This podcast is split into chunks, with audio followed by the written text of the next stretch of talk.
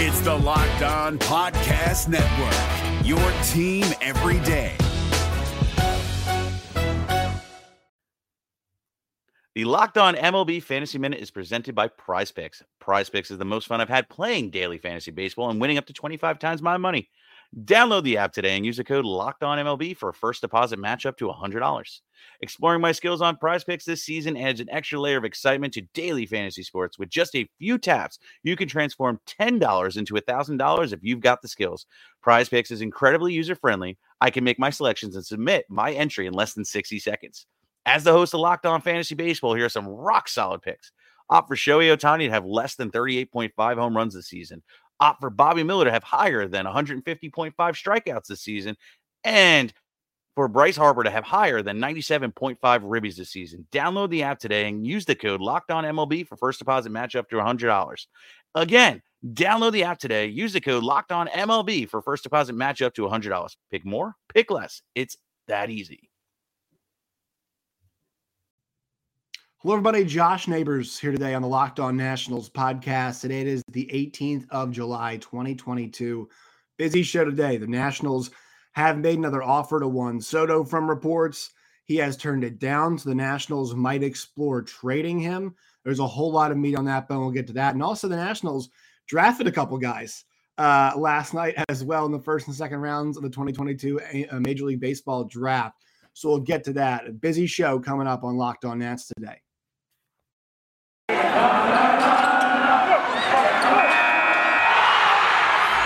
You are Locked On Nationals, your daily Washington Nationals podcast, part of the Locked On Podcast Network, your team every day.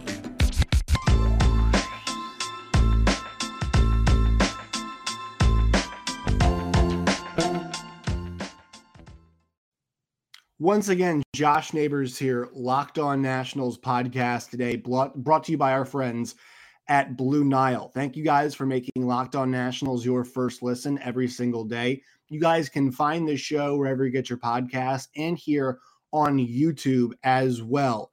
Um, guys, I, also sorry about any audio quality dips last week. I have the really nice mic right here, but I'm gonna have to switch out cords for it. So right now, using the Yeti mic, it should be a little sound quality drop off, but not not anything that sounds horrific. If it is, please let me know. But um, so it's funny because the Nationals right now, the baseball is actually being played in the field feels so insignificant. And they've gone for these long stretches where, you know, we talk about, I mean, I, I did a bunch of Josh Bell trade uh, episodes and videos with various people, Lindsey Crosby over at Locked On MLB Prospects, uh, Tim Kelly over from Audacy Sports. And, and we talked about, you know, Josh Bell trade locations, and we've been doing that for a while. And now all of a sudden, you get this Juan Soto news the weekend of the draft. And so, you know, uh, weekends being weekends, we don't really usually do episodes. Also, you know, it, it doesn't make much sense with all the news that was changing. Going into an all star week, it's easier to wait, but then things double up. So we'll have plenty of coverage this week about uh, about both the draft and the Juan Soto stuff. And there's a lot of different angles to hit it from. We'll talk to Matt Weyrich of NBC Sports Washington. Hopefully, we can get Lindsey Crosby on to tell us about the new Nationals prospect, uh, the you know new guys who can become prospects that they have just gotten and added into their uh, their farm system with the draft last night. But today's episode will just kind of kind of be like more, you know not an emotional reaction, but more of just my, my thoughts about. Uh, we'll we'll hit the draft stuff, but really this whole weekend has just been a whirlwind, and it kind of it kind of is a good, um, I think, inflection point about the Nationals franchise and where it is. And uh, you know, the, the, we'll catch you guys up. If you all don't know, I'm going to read from Jesse Dougherty here at the Washington Post. And this is one thing I've mentioned about baseball news before. It's really strange, is that in basketball and football, you've got your primary guys that you trust all the time, right? In basketball, you've got Woj and Shams, and you know Kevin O'Connor and Zach Lowe. In baseball, you've got Jon Heyman, Jeff Passan, uh, Ken Rosenthal. Uh, but but those people aren't you know they're not allergic to uh, to getting stuff you know getting stuff wrong right I mean last year we saw with the Max Scherzer trade that um, you know that you know it sounded like he was going to be going to San Diego according to Ken Rosenthal and it turns out, you know, he ends up going to the Dodgers in the trade for uh, with also Trea Turner, Josiah Gray there as well. Uh, as was Keibert Ruiz coming back, Gerardo Carrillo, and Donovan Casey too. But that's not what it sounded like for a while. And so, you know, my whole point in saying all this is think about all of the. Uh, there's been various reporting about what happened this weekend. So the first news came from Ken Rosenthal over at the Athletic, and that came. It said that he had turned down a 15 year, 440 million dollar offer uh, that was made. Now I'm going to read you all from Jesse Dougherty's reporting at the Washington Post. He kind of went a bit deeper on this. He said he talked to four people with knowledge of the matter. Um, and now there is doubt about retaining him long term. And so the club is going to field trade offers ahead of the August 2nd deadline. Now, what you have to understand here is that the uh, the Nationals, uh, you know, have the rights to Juan Soto arbitration through this season and the two following seasons. So uh, he would be a free agent after the 2020. Uh, let's see. So they got him for 2022 and 2023, 2024. So he would be a free agent heading into the 2025 season after the 2024 season. I always get the you know the, the math wrong. Um, but yeah, that, that that is when he would be a um, a free agent. So the Nationals do not have to trade him now. There's no pressure to do that.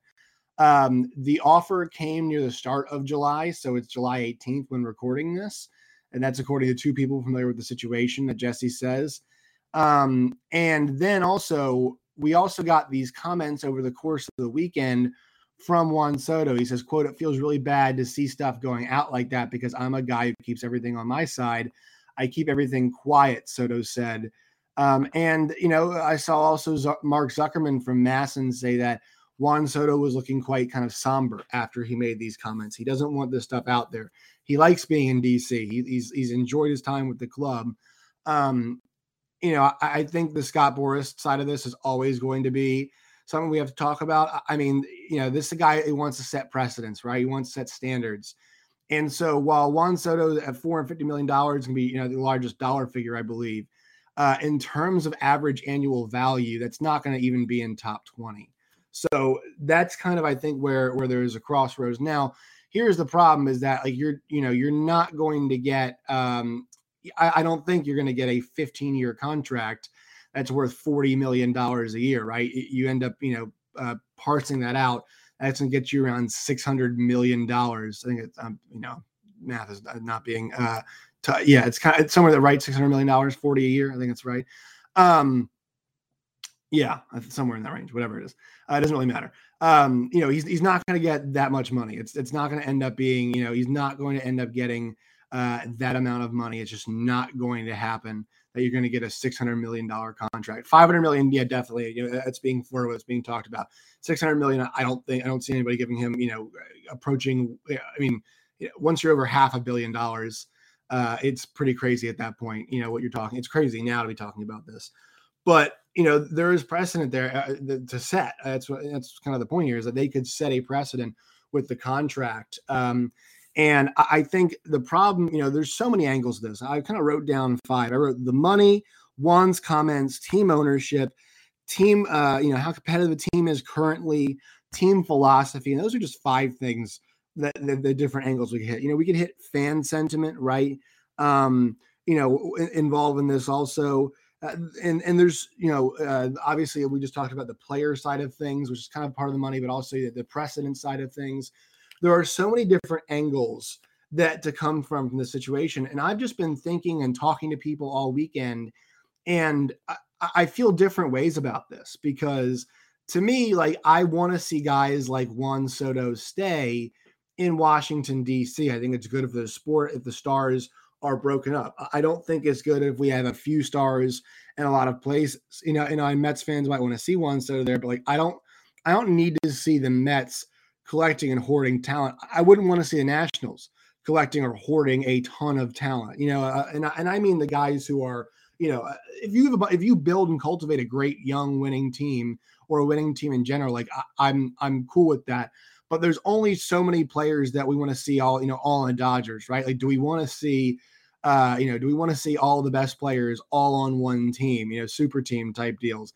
No, we don't want to see that, right? I, think it's better off in the sport when we distribute stars. And I think, you know, there is some distribution of that right now, but, you know, you, if teams like the Nationals aren't willing to take on uh, to take a, you know to, to sign players like Juan Soto, somebody else will, and it's usually only a few somebodies, and that's kind of why I think a lot of us don't like. It's just you know in basketball, it's basketball's a little bit different. I mean, the you know the Warriors win, right? Uh, the Spurs have won recently. The Mavericks have won. Like it's not just big threes and super teams winning in basketball. You can pair guys up and try to win, but it's not like there aren't examples across the last 15 years of teams. You know, the the Warriors were kind of a super team and they had Durant, but like think about the fact that you know an injured Clay and a 33 year old Curry and a know aging Draymond were able to pair up with Jordan Poole, right? And and guys like that, and Gary Payton the second, and uh, you know Kevon Looney, and those guys are winning titles. Like that is team building. That's that's winning with a team is what that is, right? I know Giannis is an amazing player, but like Jrue Holiday, you know, is was arguably the second best player when they won the title. Eh, you know, you like to see uh, the Nationals are a great example in baseball. You love to see a team built the way the Nationals were winning all. The Braves last year was a clinic in team building. That's what you want to see.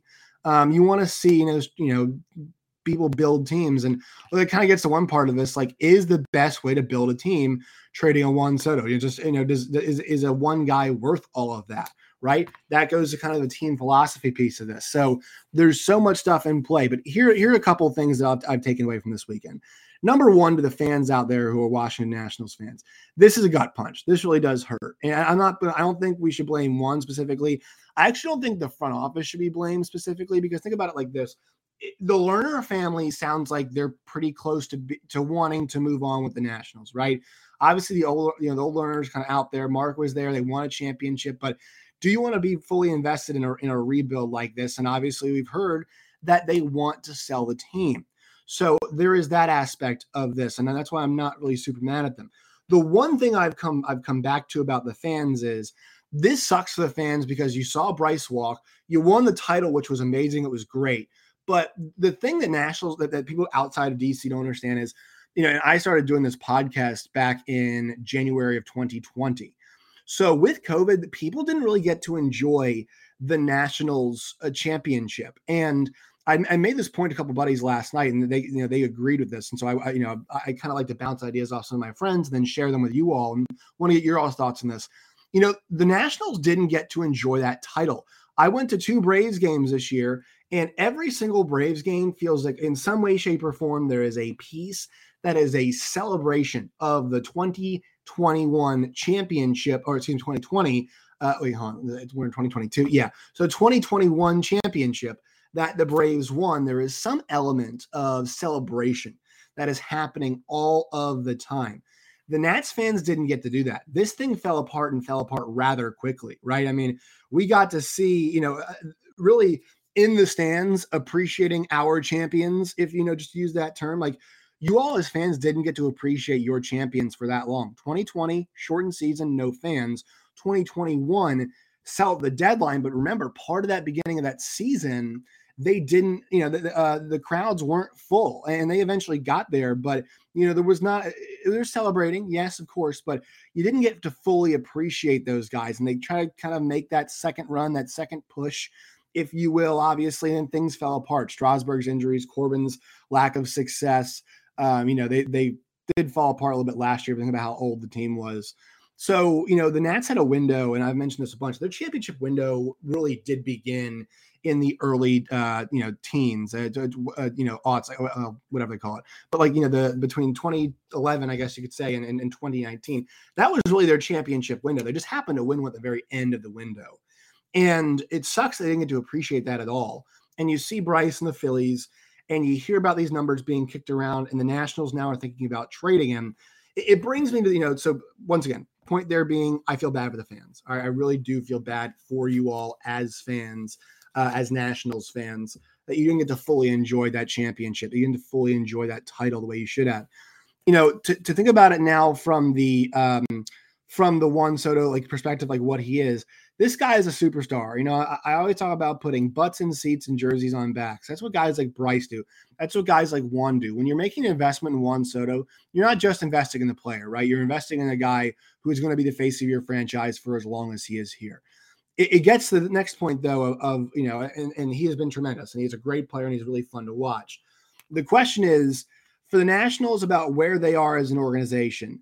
Is the right move going to be paying a guy like Soto and trying to rebuild around him, or completely raiding somebody's farm system of potentially really good prospects and then trying to build a team like that? I actually thought um, Jeff over at Locked On Dodgers made a good point. Like the Dodgers aren't going to make the trades that completely drain the farm system. Right, the max trade trade. I mean, those were guys who are pretty, you know, like expendable. I mean, let's be honest. Like, think about all the really about Tony Gonsolin this year, just absolutely killing it. Walker Buehler, Clayton Kershaw. Like, this team is totally fine in that department. They don't need Josiah Gray. Uh, Julio Urias, too. I don't, don't want to, uh, you know, forget about him. Like, they don't necessarily need a guy, and, and they should have Trevor. I mean, well, should I'm not saying Trevor Bauer's a good guy, but like in theory, if everything went okay, Trevor Bauer would be with that team. Um, you know, with the free agency signing there, like they, they have guys they can expend, but like, do they want to give up everybody to get a player like Soto? They typically don't want to do things like that. That's why they've been able to keep their competitive window for so long. Uh, Astros, really good example too of a team that's not selling the farm for anybody. And a really good job of developing those guys from the farm and they come up and they've made big impacts. And so uh, you know um, i think the mets at times have fallen ill to, to giving up too many guys to make trades to make things happen. The nationals need to really consider about okay do we want to restock the farm to build this really good t- uh, to try to build a really good team? And then from there we have the assets to potentially make trades down the line. Good example, Kevin Parada, you know, was a guy that we talked about. Hey, you know, uh, the Nationals draft him? Uh, they didn't draft him, right? But you know, is this a guy that you know uh, could be around if you want to make that trade later on? You know, Elijah Green is a guy that I think people talk about as potential superstar, right? Is that a guy that you trade up, you know, somewhere up and down the line to get that guy finally that you need? You know, uh, the Nationals don't have the ability to even make deals right now because their farm system is so shot. Now they're not competitive right now, but if, if let's just say if they were competitive, they don't have that. So Juan does present a really amazing opportunity to completely raid somebody's farm system of a lot of really good players. Um, I, am still a believer they should get maybe one or two guys the major league level who are already kind of proven, just so it's you know like you can get somebody to help teach some of these kids. Because I mean, Juan Soto is one of the vets at this point, right? He is excuse me, he's one of the vets though, which is a really interesting part of this is that he's like one. I mean, the, the vets are probably gonna go. Cruz gone, um, Bell's gonna be gone. We think. Um, if Juan's gone, I mean, who on this team? Like Victor Robles is the vet. I know Cesar Hernandez is there, but he's on a one-year deal. Maikel Franco's on a minor league deal, right? Uh, you know, so these guys, you know, and, and Alcides Escobar is around. Ehire Adrianza, like these aren't these aren't pros who are going to stick around with the team. They're going to be gone, right? So you're not going to have that. So I'm not saying they should get like an old guy in this trade, but I'm just saying, you know, I'm just spitballing. Like, hey, I, I talked about potentially a uh, a uh, Luis Severino, you know, being in a trade with the Yankees, whatever. Uh, but but also one aspect of this too is is ownership. We we mentioned the Lerners, but I have a tough time seeing the Nationals, and I've said this bunch. I'm to say it again. I have a tough time seeing the Nationals trade Juan Soto before giving the new ownership group, if there is a new ownership group, we think there is going to be a new ownership group. Let's just, you know, if you want to sell a team, I don't think it's fair to trade away your best asset for the team and decline and, and depreciate the value of the, of the asset and then trade off somebody else. I just don't think it's smart business. Like let the next group of people be the ones to decide what happens with Soto. We because we do know this, and I have not even mentioned this yet. But the Nationals intend to make at least one more offer to Soto, and I would be shocked if it's I I would be shocked if it was just one. Um, I don't I, I don't believe that like there's ultimatums, especially this much time left to re- to, to to trade him. And, and, look, there's no pressure for you to do it. You know, uh, you've got a nice year or so to do it. Um, and, you know, because you can always be negotiating that time, but like the Nationals, there is time with us. Now, obviously, don't sit on your hands, and they're making offers, and there's counter offers. What uh, we just mentioned, last one was 15 for 440. But um, you know, I don't think this Nationals ownership group should be the ones that decide what happens with Juan Soto's future in DC. It, you know, if it's not going to be the ownership group, right? I, I think that's got to be a huge part of this. Is the new ownership group needs to sit down and assess what they want to do, what they're, you know, we talked about um, uh, how do you construct a team, right? they have to decide how they want to build that team. Now we know Rizzo and, and Dave Martinez are going to be back, most likely back. You never know; these things happen, but we think they're going to be back in 2023, right? So we think that group's going to be there. But hey, if there's new ownership, maybe they want to make some changes at those points. We don't know. So I would say while they're going to explore trades, I do not expect him to be dealt at this deadline. I do not see that coming at all. That is something that a, a team really has to sit back and think about. Like, okay, do you know gathering the capital, making that decision, deciding what the window is, you know, trying to get an extension in place. Like this stuff's going to take time. I really do not see it happening for the trade deadline. It'd be such a massive deal.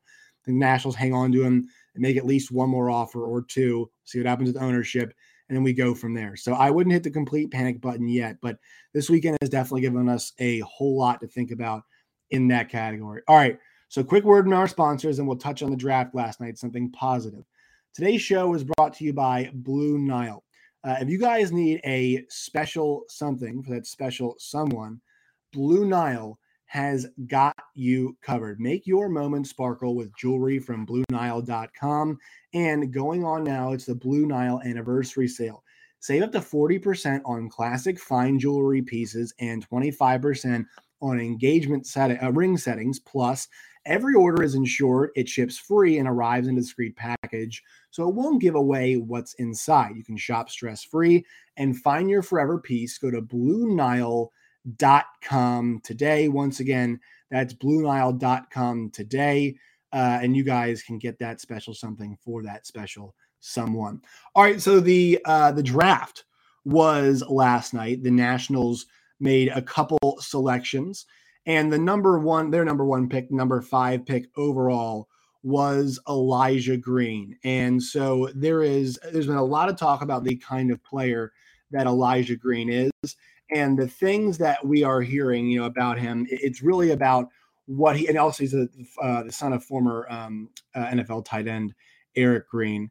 Um, but what you hear about Elijah Green, he is 6'3, 225. This is a big kid out of IMG, and I'll read you guys the scouting report from uh, from MLB Pipeline. Um, I think it's MLB Pipeline, whatever MLB.com's prospects thing. He's 18, born in 2003 makes you all feel old. Um, 6'3, 225. So they have the the uh the scale which they use 50 hit tool, 60 power, 70 run, 60 arm, field 60 overall, 60. He's the son of former uh, NFL Pro Bowl tight end Eric Green. Uh, he looks like he could have followed his father's footsteps had he not desired a future on the diamond. Green really jumped on the map with a strong performance at the area code underclass event back in the summer of 2020 leading some to wish he'd reclassify for the 2021 draft. But he's shown off his tremendous raw tools at IMG this spring to put himself in position to be a very high pick in 2022. Obviously, know he went number five. He's a right handed hitter. He's capable of doing just about everything well. He can make loud contact and has proven he can drive the ball to all fields and hit, hit the ball out of the park just about anywhere with at least uh, with at least plus raw power. And he's done that this spring uh, in front of a lot of decision makers. The one question has arisen about his offensive upside has been about his swing and miss in his game. He struggled in the past against elevated velocity, and there are some concerns about his ability to adjust to off-speed breaking stuff. But has assuaged, so I was never know how to pronounce that, assuaged some of many of those fears with how he swung the bat this spring. He's an elite level runner who can steal bases and cover a ton of ground in the outfield, where he should be able to man center field with a plus arm, for a very long time to come. His complete tool set doesn't come around very often, so it's likely someone in the top of the first round will call his name, even if there are remaining questions about his hit tool. So, like many people at his age, there are questions, right? But it sounds, you know, from what people are saying about him, it sounds like they got an athlete. They got an athlete that you don't normally see on the baseball field. And it's interesting because the last guy the Nats got that fits this bill, hey, it was last year, right? Brady House, big guy, tremendous athlete, wants to try short, probably will play at third, really good pop, has been awesome so far in his minor league stints, you know, with, with, with the way he's played, shown a lot of promising signs, right? So I think that's what I think, first of all. Now, look, you all have heard me talk about some of the, you know, the prospecting part of things before. Um, uh, and, and we'll get more into this as the week goes along, but uh, this stuff can be just crapshoots, and like I'm not going to pretend to know a ton about these guys. Uh, I don't. I will say the other guy they drafted. Um, they drafted uh, Jake Bennett, lefty out of Oklahoma. Uh, the the Nationals have shown an affinity for OU. Cade Cavalli is also an Oklahoma uh, former Oklahoma Sooner, and so uh, they now add um, another Oklahoma Sooner in the form of Jake Bennett. So adding a lefty there, uh, apparently he's got pretty decent, really good velocity, and then also uh, talked to a couple people who saw him in the regional against Virginia Tech, and so kind of, he's trying to add a slider right now, and the slider was really, really effective in that super regional and really did, you know, he was great in pitching Oklahoma, helping them get to the College World Series. So two interesting guys. We'll get more on them as we, as we go through things, but just wanted to stop and talk about that. So much to get to. We'll have more coverage as the week goes along. And obviously, Juan Soto, the aforementioned, will be in the home run derby taking place tonight. So that is to look forward to also. One more word from our sponsors. We'll get out of here. Today's show is brought to you by our friends at Bet Online and BetOnline.net. Go to Bet Online today. When you guys do, you can bet on the home run derby coming up tonight. You guys can bet on future MLB games. You guys can bet on uh, NASCAR, F1, boxing, UFC, all those things at Bet Online and BetOnline.net today. Bet Online, Bet Online. It's where the game starts. You guys can find me on Twitter at Josh Neighbors underscore. You guys can find the show wherever you get your podcast, and you can find us on YouTube as well. Till next time, my friends, as always, stay safe. Hey, Prime members, you can listen to this locked on podcast ad free on Amazon Music. Download the Amazon Music app today.